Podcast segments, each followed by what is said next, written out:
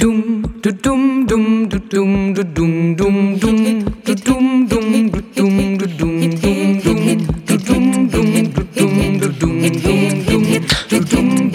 dum dum dum. Všechno nebo nic. Milí posluchači, vítejte u podcastu Všechno nebo nic, podcastu crowdfundingové jedničky na českém trhu HitHit.cz. Naším dnešním hostem je zakladatel Rare Places Ondřej Filgas. Ondřej, ahoj a děkuju, že jsi dorazil. Ahoj, taky moc děkuju za pozvání. Ondro, jednou větou, co je to Rare Places? Tak Rare Places je průvodce po dnešní architektuře, na kterou vnesli své neotřelé pohledy architekti přední. A zároveň ty místa jsou přístupné veřejnosti, čili je můžeš osobně navštívit, nasát jejich atmosféru a podobně. Když jsi založil Rare Places, tak si ještě ani neměl občanku? Neměl jsem ani občanku. A jak ti to napadlo? Tak tomu předcházela dlouhá cesta. Ještě předtím jsem měl společně s kamarádem takový projekt. Jmenovalo se to Lochňa. To jsem koukal, ano, což znamená, to jsem se podíval moravským nářečím díra. Ano, přesně tak. Jo, díval ses. Máme na YouTube právě jeden jediný zveřejněný rozhovor, to bylo právě s naším panem ředitelem a vlastně filozofie toho projektu byla taková, že jsme si zvali do rozhovorů různé známé úspěšnější osobnosti, jako byl právě ten náš pan ředitel střední školy, kam teďka chodím, pan Kostka, který naše pozvání přijal. Poté jsme ještě zvali do našeho rozhovoru Salvátora Sešku, který stojí za ponožkárnou Ferdinand dneska. A právě ten rozhovor nám nevyšel a nevydávali jsme ho. A pak jsem se začal nějak zabývat tou architektonickou scénou.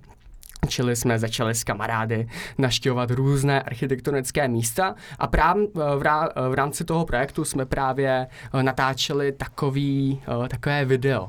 A navštěvovali jsme místa, jako je památník Tomáše Bati, pozorovatelnu Dürch, archeopark Pavlov a natáčeli jsme právě takovou upoutávačku na ten projekt, který se jmenoval Lochňa. Ty seš takový renesanční člověk, jsem koukal. V jednom rozhovoru jsem četl, že ty si v 10 letech si založil YouTube kanál. Ano, to byl ten kanál, o kterém jsi mluvil? Kam jste dávali? To bylo něco jiného. A co tam bylo v 10 letech? No, nahrával jsem Minecraft v té době. Byl jsem youtuber.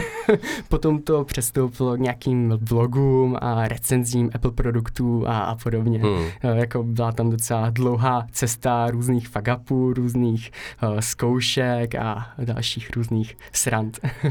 Předpokládám, že ze začátku Rare Places bylo založeno čistě pro zábavu. Ano, bylo to právě v rámci toho projektu Lochňa, kdy jsem fotil ty stavby rovnou, když jsme tam přijeli a publikoval jsem to na Instagram. Teprve posléze, v té době se to ani nejmenovalo ještě Rare Places, jmenoval se to Rare Towns a přidal se ke mně můj bratránek Kuba Janošík, který mi pomohl nějak navrhnout tu filozofii toho projektu, ucelit ji a navrhnout nějaký vizuální styl, který máme dodnes. No a začíná se z toho už teď stávat podnikatelský projekt? Dá se to tak říct, ale nikdy na úkor kvality. Už tam máme nějaké známky komercializace a vždycky chceme mít opravdu tu tvrdou ruku, jaké projekty tam budeme pouštět, čili místa, stavby a podobně. A teďka si tam zveme i různé externisty, takže u toho máme taky poměrně tvrdou ruku a dáváme si opravdu bacha na to, koho tam pustíme. Aby si to mohl posluchač nějak představit, v podstatě Rare Places, jak je ta webová stránka rareplaces.com.cz? Rareplaces.cz, ano.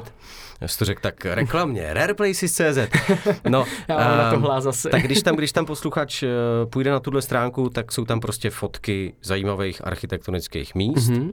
A když tu fotku rozkliknou, tak se mu ukáže něco o tom místě, jakože nějaká zajímavost, něco takového. Ano, je to katalog po nevšední architektuře. Kolik tam těch míst zatím máte?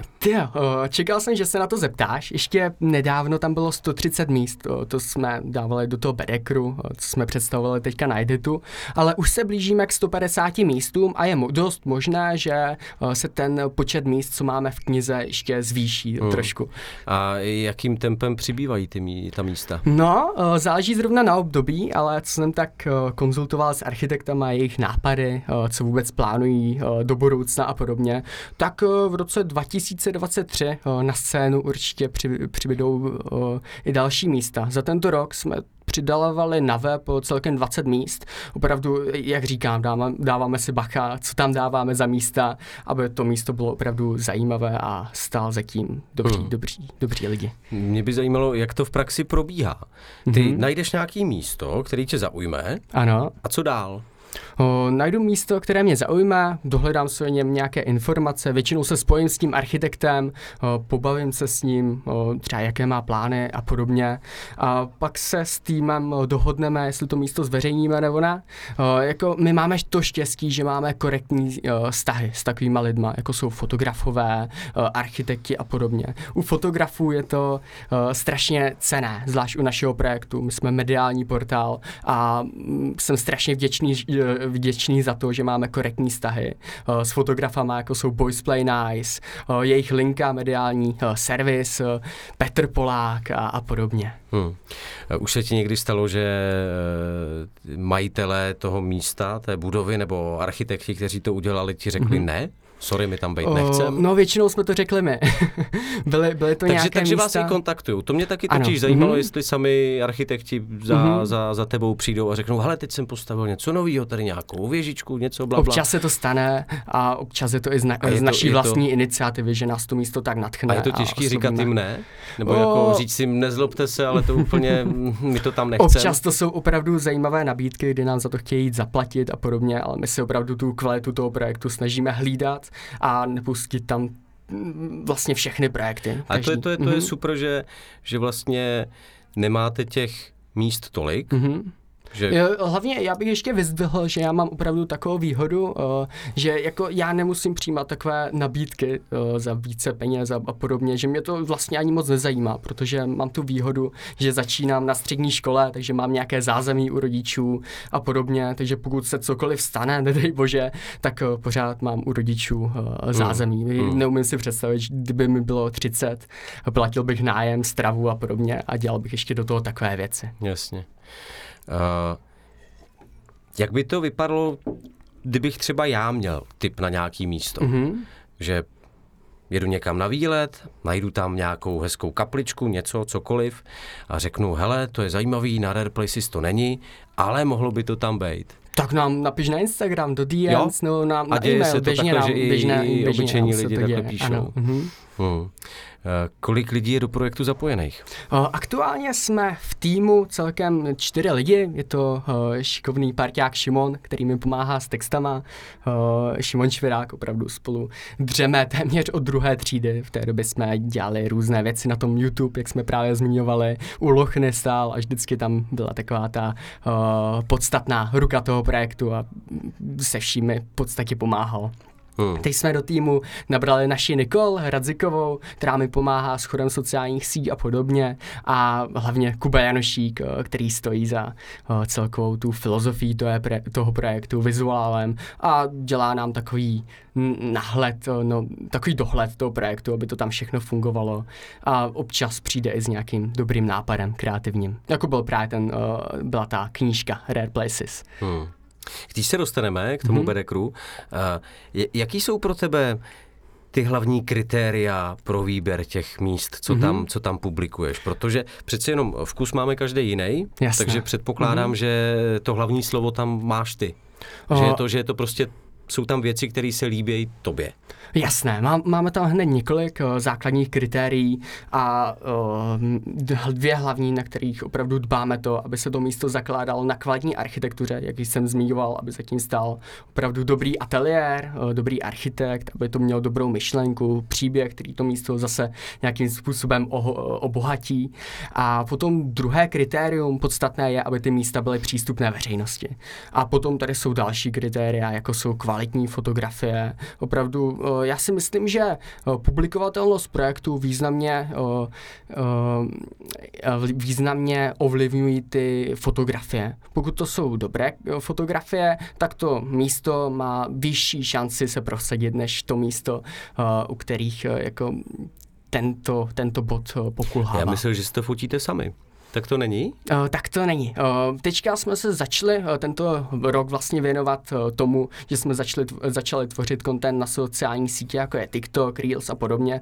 A jinak opravdu spíš se soustředíme na to, abychom spolupracovali s lidmi, kteří opravdu té fotografii, architektuře ve fotografii rozumí, protože přece jenom fotka architektury je hodně, hodně složitá. Uh-huh. Opravdu stojí na roky zkušeností a než vlastně ten fotograf musí mít v tom praxi, v tomto odvětví. Zkráceně, bych řekl. Jasně. Takže ty si říkal, že cca 140 míst teďka je na 140, 150, ano. Na kolika už jsi byl?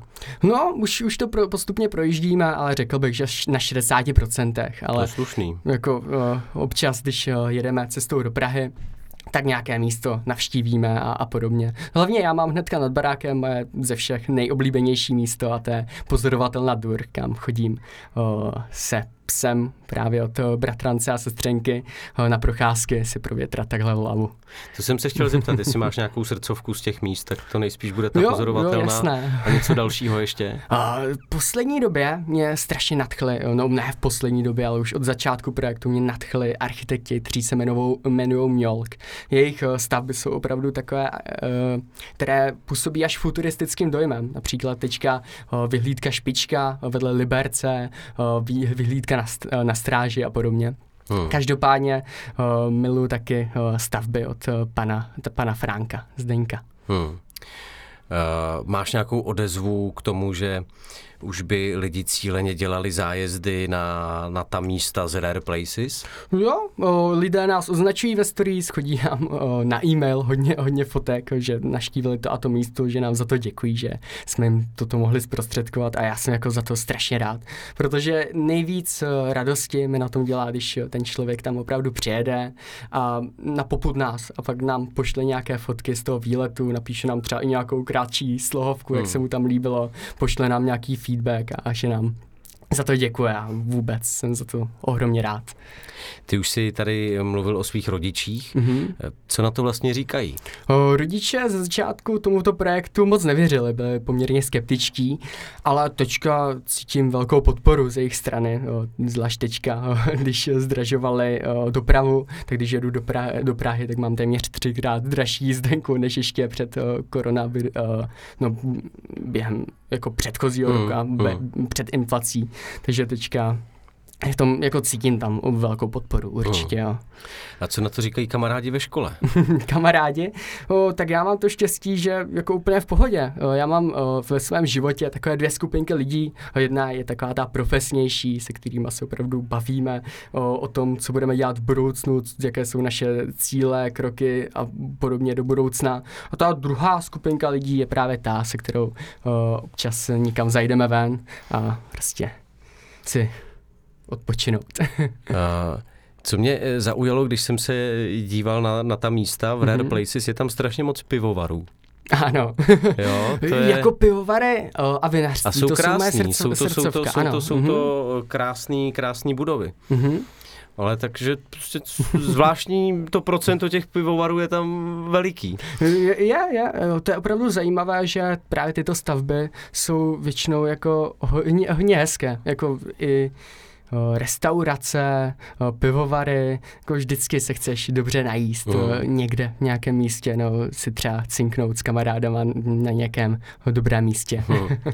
Dokázal bys mi říct, tenhle podcast natáčíme na Pankráci v Praze, nejbližší místo, který je tady, nebo aspoň teda, co se týče Prahy nebo v okolí. Já jsem si všiml tady, hnedka vedle Pankráce, to tam je taky. To nemáme v Rare Places, ale registruju to už opravdu dlouho. Každopádně, co je v Praze, kam si chodím pravidelně dobře odpočinou, tak je kemp, tam si opravdu sednu a dopracovat takový coworkingový prostor v podstatě. A jinak chodím se projít na Letnou k výdechu tunelu z Blanky. Na Slovanském dvoře má stejný autor výdechu z tunelu Blanky, což je takový úplně hezky stvárněný tunel za pomocí robotů. To bylo nakreslené, jak to říct. Tak za podobnou realizací právě ve Slovanském dvoře stojí stejný autor. Ty se o Federico architekturu Díaz. Strašně zajímáš, je vidět, že proto dýcháš a žiješ. Jak tě to vlastně, jak ses tomu dostal? Rodiče mají něco společného s architekturou, nebo prostě si na to přišel sám a zjistil si, že tě to strašně baví? Tak my v podstatě máme architekturu v rodině. Můj strýc má firmu na výrobu oken, která se právě zakládá na designu, minimalismu. A ty okna, které vyrábějí, tak jsou právě na předních českých domech. Například teďka Jiří Vajncetl, architekt domu tady v Praze, získal za jeden takový dům, kde jsou právě jejich okna ocenění. Ty ses rozhod vydat i tištěného průvodce, takzvaný Bedekr. Na to si využil HitHit. A mně to přijde jako zajímavá volba, trošku taková proti proudu, protože v dnešní době máme všechno digitálně v mobilech a ty přicházíš z webu na tištěnou formu toho webu. Ano. Jak ti to napadlo? Tak papír, ten je s námi tady už přes 2000 let a já věřím, že další 2000 roky minimálně tady ten papír prostě bude. Zároveň miluji knížky, miluji vůni papíru, opravdu baví mě prolistovat tou knížkou. Strašně rád čtu knížky. A zároveň jsme chtěli zjednotit to, co máme teď, co bylo představené za poslední roky na té architektonické scéně pro veřejnost, nějak ucelit do jedné podoby. A právě Marka Nedělku, našeho bývalého grafika, napadlo tady tento formát Bedekru, čili turistického kapesního průvodce. A s Honzou Košátkem ze studia Kosatko jsme tento nápad dotáhli k částečné dokonalosti, nechci říkat, že je to dokonalé, ale minimálně my jsme s tím zatím spokojení a ten návrh se nám líbí. A jaký rozměry teda ten Bedekr bude mít? To je... trošku větší než iPhone XS Max, bude to 15x10 cm. To je dobrý spodobnění, že to si člověk dokáže takhle, když to srovnáš s mobilem, tak vlastně každý si dovede představit, tak je to veliký. Jasné. Takže malinká knížka, kterou opravdu můžeš strčit do batohu, do kapsy a projíždět tam místa. Zvlášť, když půjdete někam do hor, tak se vám jednak nevybije ten Bedekr a u nás na Valašsku nemusíte vidlama lovit signál. Ta kampaně je čerstvá, ty jsi měl teď někdy na podzim nebo v srpnu? Ona skončila v září, ano. A ta kampaň se jmenovala Šoupni přes 130 míst do kapsy. Jak tě vůbec napadlo jít na HitHit? Jak mě napadlo jít na HitHit? Nebo obecně crowdfunding. Ano. Moji známí ze studia na Haku tady měli taky poměrně úspěšnou kampaň a mně se celkově líbilo to stvárnění, jak to vůbec fungovalo, ta jejich HitHit kampaň. Tak jsem se s nimi potkal, právě pan... Josef rozehnal, mi povídal, jak to fungovalo, jaké podstupovaly kroky, čemu bych se měl třeba vyvarovat, co se týká crowdfundingu. A mě to jako strašně bavilo. Jednak ty máš na HitHitu omezený počet dní, co běží ta kampaň. 30 nebo 45, pokud se nemýlím. My jsme měli právě těch 45 dnů. A ono bylo jako fantastické, že spustil jeden den tu kampaň a pak byl prostě tlačený do toho prostě makat, zkoušet nové cesty a testovat nové marketingové kanály. To mě si jako strašně bavilo, ten tlak ze strany. A jak jste to propagovali? Zkoušeli jsme hodně cest. Jednak hlavně sociální sítě s naším... Petrem Adámkem, který nám pomáhal s facebookovými reklamama, tak hodně tam bylo přes facebookové reklamy přístupu a ještě skrz rozhovory, reelska jsme natáčeli a hlavně právě ty sociální sítě. Jsme tam opravdu cpali na ten LinkedIn, nové příspěvky na Instagram, na Facebook a podobně. No, povedlo se to, vybrali jste přes 234 000 korun. Byly to nervy? Byly to nervy, hlavně ze začátku, protože babička ke mně přišla hned ten první den a viděla tam částku 225 000 korun, tak jestli jsem se nezbláznil a jestli to ještě nejde nějak změnit, ale jako já mám strašně rád ten tlak prostě, stanovit si trošku vyšší cíl a prostě makat na tom, makat. Já přesně tak. No a jak si vůbec tu částku vymyslel, těch 225 000 korun, nebo kolik tam měl? Tady toto je částka na pokrytí výroby samotná, čili 200 něco tisíc korun slouží k tomu, abychom vůbec tu knížku zrealizovali a mohli vytisknout v tom množství, které chceme. Ale říkal jsi, že teda ještě ten Bedekr hotovej není. Že možná hotový, tam budete, je hotový, že tam si říkal, že možná tam budete přidávat ještě nějaký. Ten design je hotový místa. A ještě je otevřený k tomu, že tam můžeme buď nějaké místo zaměnit, anebo ještě tak jedno, maximálně dvě místa právě přidat. Není v tisku prostě ještě. Není v tisku, ale materiály už jsou naskladněné. A kdy vyjde? Vyjde 2. března 2023 a křest knížky proběhne 18. března, tady v kempu v Praze. A kde si pak budou moc lidi koupit ten Bedekr? Online bude vlastně naskladněný v několika těch knihkupectví. Zatím ještě nechci říkat přesné distribuční sítě, protože to je taky ještě teprve na papíře a rozplánováváme to, aby to bylo co nejefektivnější. Když jsem se díval na odměny, co jsi měl v rámci té kampaně, tak mě strašně zaujalo, že tam bylo hrozně moc ochutnávek piva a vína. Tak by mě zajímalo, jak tě tohle napadlo? No tak toto bylo hlavně ve spojitosti toho, jak jsi říkal předtím, že máme velké množství pivovarů u nás na webu, různých vinařství, tak my jsme právě oslovili ohledně spolupráce, jestli by nás takovým způsobem věnování několika ti vín nebo piv právě na tu crowdfundingovou kampaň nechtěli nějakým způsobem podpořit. A oni na to s radostí kývli a tak jsme společně s mamkou vymysleli, že to tam zařadíme. A další věc s tím spjatá mě zajímá. Tobě ještě není 18. Ano, není 18.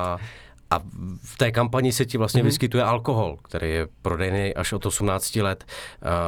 Byl s tím nějaký problém v rámci HitHitu nebo v rámci přípravy té kampaně, jako nebo jak se tohle řešilo? Ani nebyl. Jako já tohle všechno jako konzultuju s mamkou, ona je můj zákonný zástupce, podnikám na mamku, všechno to je psané vlastně na mamku. A jako nikde nebyl, protože rodiče s tím prakticky souhlasí, už od začátku na tom spolupracovali a všechno bylo v pohodě.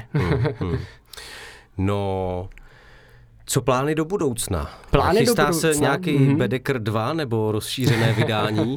Jak to bude? Protože přeci jenom nejspíš ty místa na Rare Places budou přibývat pořád dál a dál. No, nebo plánujete nějakou stopku? Jakože třeba máte, že tam prostě bude 200 míst a to je konec. Stopku určitě ne, ale jako těch míst není nekonečno. Těch míst do budoucna bude přibývat čím dál míň a míň. Na začátku jsme měli tu skvělou možnost, že jsme měli na začátku strašně velké rozstýlení těch míst, které tam vůbec můžeme zařadit. Tak jsme si mohli vybírat. A teďka, jak jsme už vycucali v uvozovkách všechny ty místa zajímavé od těch předních architektů po Česku a Slovensku a zařadili jsme to k nám do katalogu, tak už jenom čekáme, co architekti a majitelé míst vymyslí dál. Každopádně do budoucna máme plány, chystáme trošku větší věci, které budou potřebovat trošku díl přípravy a každopádně zatím o tom nechci moc mluvit, protože... Rozumím. Protože vlastně já tady můžu říct nějakou věc a za měsíc se to změní, bude trošku něco jinak a za rok tady budeme sedět třeba znovu spolu a ty se budeš ptát, proč to tak nebylo, nebo kde to vůbec vázne. Já doufám, že teď se... nedostanu do toho, že kdyby něco se propálilo tím, tak mi řekni bez komentáře, jo? Ale napadá mě, jestli neuvažujete o zahraničí. Je tam Česko-Slovensko, jestli to dobře chápu, v Rare Places. Ano. A co jiný země? Jiný země, já si opravdu myslím, že... Česko a Slovensko, tady jsme nejlepší a chceme se tady zdokonalovat. Teprve až dosáhneme toho bodu, kdy budeme mít pocit, že už to moc nejde jako nikam dál posouvat, tak se do zahraničí nejspíš pustíme, ale to je zatím v oblacích, to je až...